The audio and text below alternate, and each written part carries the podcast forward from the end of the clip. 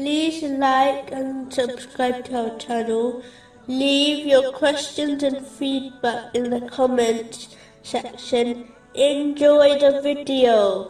Continuing with the last podcast, which was discussing chapter 8, verse 7.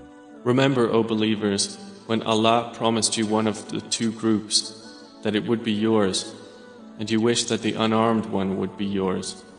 But Allah intended to establish the truth by His words. Specifically, it was discussing a narration found in Jami R. Tirmizi, number 1971, and the stages of truthfulness. The final stage is truthfulness in actions. This is achieved through the obedience of Allah, the Exalted, by fulfilling His commands, refraining from His prohibitions, and being patient with destiny, according to the traditions of the Holy Prophet Muhammad, peace and blessings be upon him, without cherry picking the actions, or misinterpreting the teachings of Islam, which suit one's desires. They must adhere to hierarchy and priority order set by Allah, the Exalted, in all actions. A separate podcast series titled Truthfulness has been produced, which discusses this topic in detail.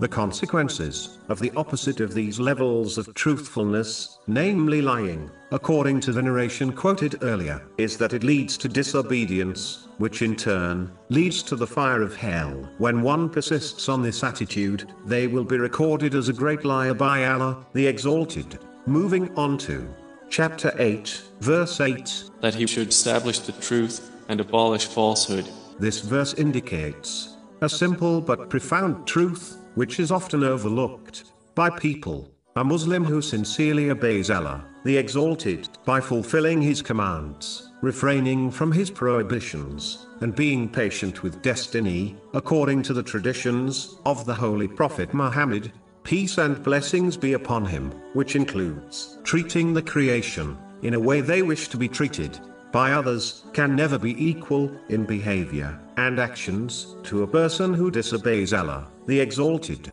just like they are completely different. In this world, they will similarly be treated very differently in the hereafter, namely, safety and bliss for the obedient Muslim, and a severe punishment for the disobedient person.